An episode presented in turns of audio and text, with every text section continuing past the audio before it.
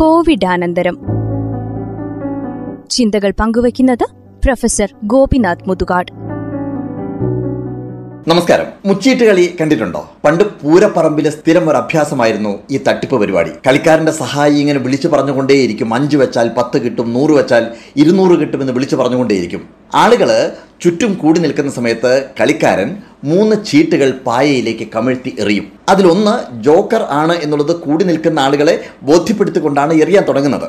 അവർക്ക് ഇഷ്ടപ്പെട്ട ചീട്ടിന് മുകളിൽ പണം വയ്ക്കാം അത് ജോക്കറായാൽ ഇരട്ടി പണം തിരിച്ചു കിട്ടും. കാര്യം നിസ്സാരമാണെന്ന് തോന്നും. പക്ഷേ പൂരം കഴിഞ്ഞ് രാവിലെ പായയും മടക്കി പോകാറാകുമ്പോഴേക്കും പൂരപ്പറമ്പിൽ വന്ന മിക്കവാറും ആളുകളുടെ പോക്കറ്റിലെ പണം മുച്ചിട്ട് കളിക്കാരന്റെ പെട്ടിയിലേക്ക് എത്തിയിരിക്കും. അതാണ് മാജിക് കാരണം കളിക്ക് പിന്നിൽ ഗംഭീരമായൊരു തട്ടിപ്പ് പരിപാടിയുണ്ട്. കളിക്കാരന്റെ ചുറ്റും കൂടി നിൽക്കുന്നവരിൽ നാലോ അഞ്ചോ ഒത്ത് കളിക്കാറുണ്ടായിരിക്കും ആദ്യം അവരാണ് പണം വയ്ക്കുക അവർക്ക് ഇരട്ടിയായി തിരിച്ചു കിട്ടുകയും ചെയ്യും. അത് കാണുന്ന സമയത്ത് മറ്റുള്ളവർക്കും അതൊരു ഹരമാവും. അവരും പണം എറിയുവാൻ തുടങ്ങും. ഒന്ന് രണ്ട് തവണ അവർക്കും ഇരട്ടിയായി കിട്ടുന്നതോടുകൂടി അവർ അതിലേക്ക് അങ്ങ് ലയിച്ച് ചേരും. അതോടെ കളിക്കാരൻ തന്റെ തട്ടിപ്പ് പ്രയോഗിക്കാൻ ആരംഭിക്കും. അവിടെ പണം നഷ്ടപ്പെടാൻ തുടങ്ങുകയാണ്. പിന്നെ അത് തിരിച്ചു പിടിക്കാനുള്ള വാശിയാണ്. അതോടെ കയ്യിലുള്ളതെല്ലാം നഷ്ടപ്പെടും. കളിയിൽ പങ്കെടുത്തതോ പൈസ മുഴുവൻ നഷ്ടപ്പെട്ടതോ സ്വന്തം വീട്ടുകാരോട് പോലും പറയുകയുമില്ല. അതോടെ കളിക്കാരൻ സേഫായി. ഇപ്പോൾ ഇതൊക്കെ പറഞ്ഞതിനൊരു ഉദ്ദേശമുണ്ട്. കാലം മാറിയപ്പോൾ ഡിജിറ്റൽ ലോകത്തേക്ക് നമ്മൾ കടന്നപ്പോൾ ഈ പഴയ തട്ടിപ്പ് കളി ഓൺലൈനിലൂടെ തകർക്കുകയാണ്. പ്രത്യേകിച്ച് നമ്മുടെ കേരളത്തിൽ ഇതാരും പുറത്ത് പറയുന്നില്ല അതുകൊണ്ട് ആരും അറിയുന്നുമില്ല. പക്ഷേ ലോക്ക്ഡൗൺ തുടങ്ങിയതിന് ശേഷം മാത്രം അതിലെ കണക്കെടുത്ത സമയത്ത് കോടികളാണ് നമ്മുടെ കേരളത്തിൽ നിന്ന് മാത്രം ചോർന്നു പോയത്. പൊതുഖജനാവിൽ നിന്നും സർക്കാർ ഉദ്യോഗസ്ഥൻ പണം തട്ടിയെടുത്ത ഒരു വാർത്തയുടെ തുടർച്ച ഇന്നത്തെ പത്രത്തിലും വായിക്കാനുണ്ട്. ഇത് വായിച്ച സമയത്ത് മനസ്സിലാക്കാൻ സാധിച്ചത് എന്തുകൊണ്ടാണ് ഇത്തരം തട്ടിപ്പിലേക്ക് അദ്ദേഹം എത്തിയത് എന്ന് പരിശോധിച്ചപ്പോൾ എല്ലാവരും ഞെട്ടിപ്പോയി.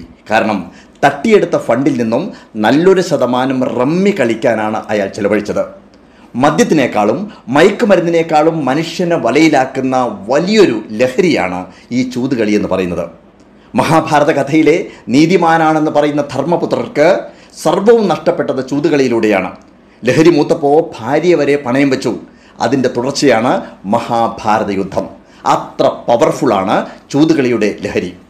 ഓൺലൈൻ ഗെയിമിന്റെ ചതിക്കുഴിയിൽപ്പെട്ട് ഉത്തരേന്ത്യയിൽ ഒരു വിദ്യാർത്ഥി വഴി പതിനാറ് ലക്ഷത്തോളം രൂപ നഷ്ടമായത് നമ്മൾ ഈയിടെ വാർത്തകളിൽ കണ്ടതാണ്. അമ്മയുടെ എ കാർഡ് ഉപയോഗിച്ചാണ് ഈ കളിയിൽ ചേരാനായി ആ കുട്ടി ക്യാഷ് നൽകിയത്.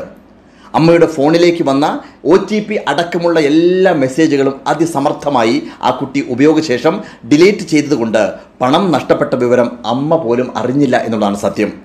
ഇത് ഓൺലൈൻ ക്ലാസ്സുകളുടെ കാലം കൂടി ആയതുകൊണ്ട് എല്ലാ മാതാപിതാക്കളും ദയവായി ഒരുപാട് ഒരുപാട് ശ്രദ്ധിക്കണം.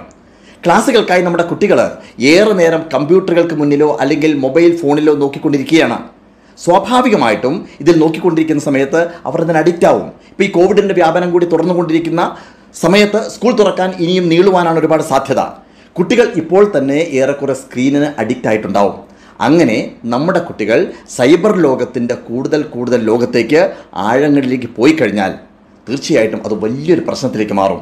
അവരറിയാതെ സൈബർ ക്രൈമുകളിൽ പോലും അവർ ചെന്നപ്പെടും. അതുകൊണ്ട് നമ്മുടെ കുട്ടികളെ വളരെയധികം ശ്രദ്ധിക്കുക എന്നുള്ളത് മാതാപിതാക്കളുടെ ഉത്തരവാദിത്തമാണ്. ഓൺലൈൻ കളികളും റമ്മികളുമൊക്കെ നമ്മുടെ ജീവിതത്തിലേക്ക് എങ്ങാൻ കടന്ന് കയറി കഴിഞ്ഞാൽ ജീവിതത്തിന്റെ ഒഴുക്ക് തന്നെ ആക്ച്വലി നിശ്ചലമാവും.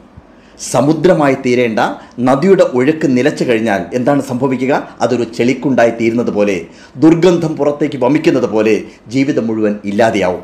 നോക്കൂ സമ്പാദിക്കാനുള്ള ആർത്തിയും ചൂതുകളിയോടുള്ള ലഹരിയും ഒന്നിക്കുന്ന സമയത്ത് കളിക്കാരൻ സ്വന്തം കുടുംബത്തിലും സമൂഹത്തിലും ഒന്നും അല്ലാതെയാവുന്ന വിവരം അയാൾ മാത്രമാണ് അറിയാതെ പോകുന്നത്.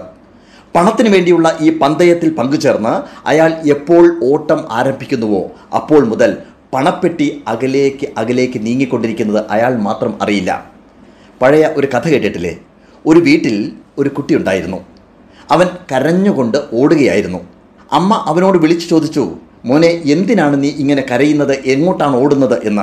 അവൻ പറഞ്ഞു എനിക്കെന്റെ നിഴലിന്റെ തലയിൽ തൊടണം എന്ന്.